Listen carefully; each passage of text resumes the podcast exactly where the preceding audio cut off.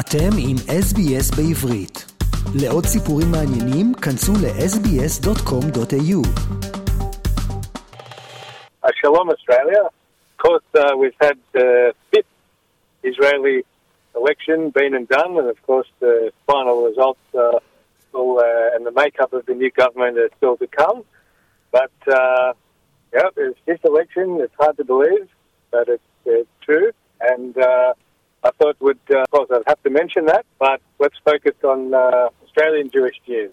The communal leaders have slammed a court ruling that controversial university lecturer Tim Anderson was unlawfully sacked over a Nazi swastika. It's New South Wales Jewish Board of Deputy CEO Darren Bark pointing out his actions may well have been illegal under current laws.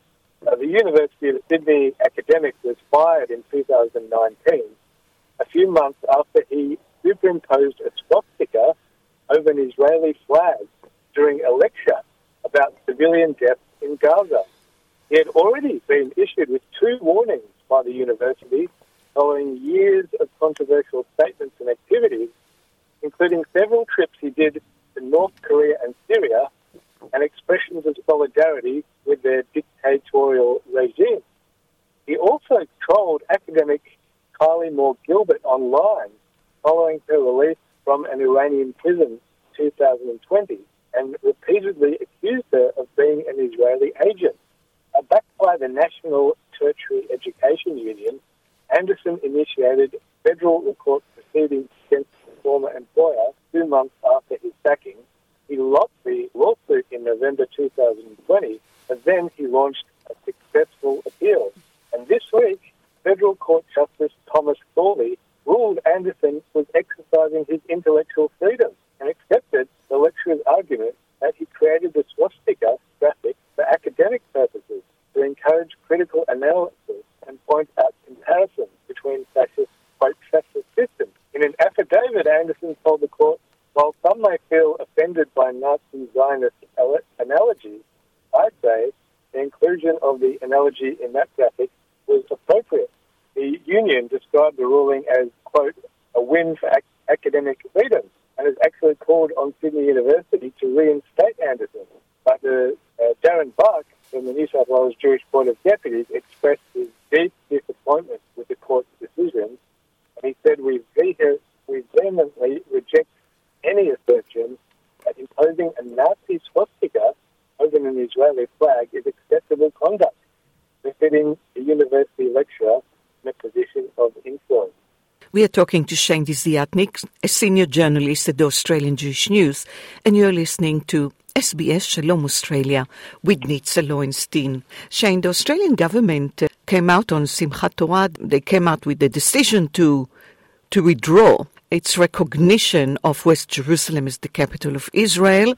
That was uh, on Simchat Torah. The community couldn't react on the day.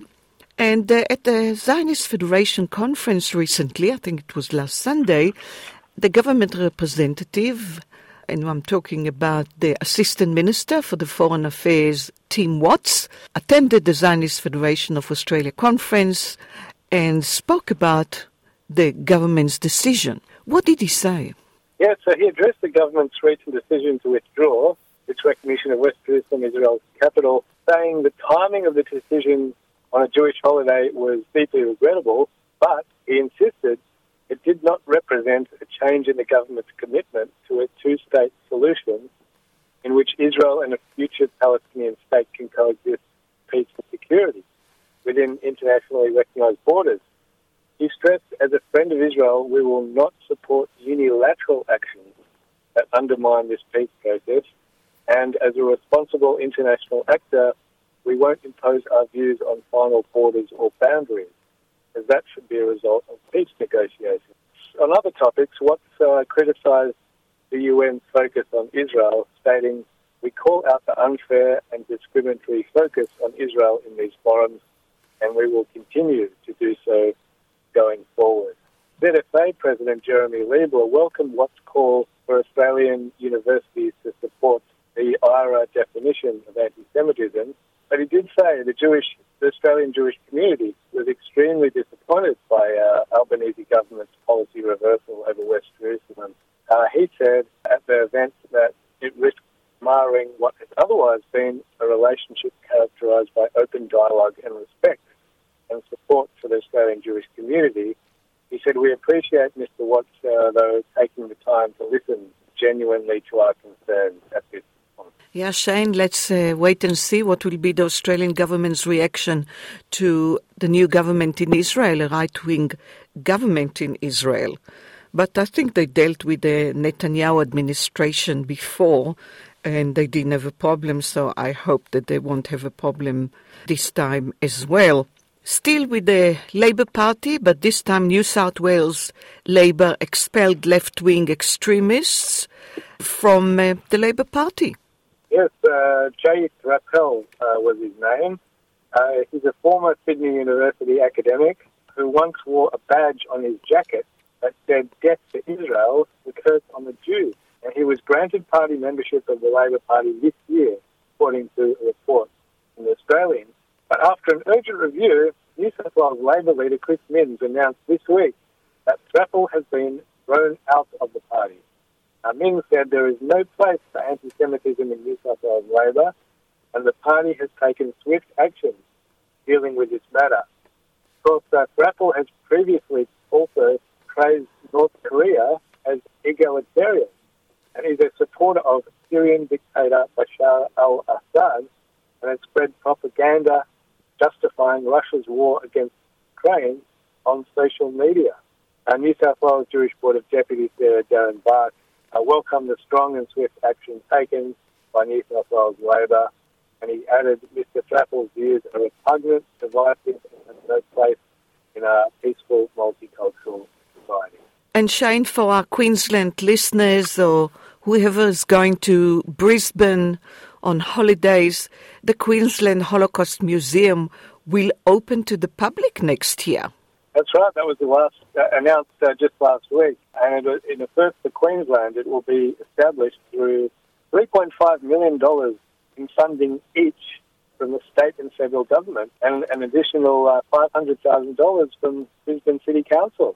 And Queensland Premier Annastacia Palaszczuk uh, made the announcement, and she said the museum uh, will honour the legacy of those who faced awful atrocities and will also feature locally recorded stories and we'll be able to reach the regions of Queensland uh, also through online programs. As she said, it will ensure future generations in Queensland never forget. Before we go, I know there is a new team for AUJS. This is the Union of Jewish Students. And why I mention it is because I think these young people at the Australian universities, Jewish students, are faced with so much anti Semitism these days and anti Israel sentiment. So I hope the new team will cope. Yes, they've done a. They've certainly had a lot, faced a lot of challenges, and uh, the leadership team were very, very active and responsive, and have done a great job. But of course, it never seems to end. All, all the uh, uh, the anti-Semitism uh, incidents on campuses right across Australia.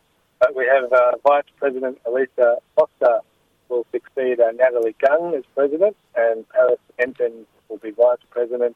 And actually, AUJS will also be introducing in the coming year a new executive position of WEAR officer, LGBTQI plus uh, officer, and that will create new opportunities, community building uh, in that uh, community as members of AUJS. Send a strong message that uh, every member of the Australian student Jewish community is, is a valued one. And also, uh, for the first time in nearly a decade, AUJS will be officially affiliated in South Australia. So at uh, university campuses in South Australia, we'll have an AUJS presence once again. Shane Desiatnik, a senior journalist at Australian Jewish News. Thank you so much and have a great week. עקבו אחרינו והפיצו אותנו דרך דף הפייסבוק שלנו.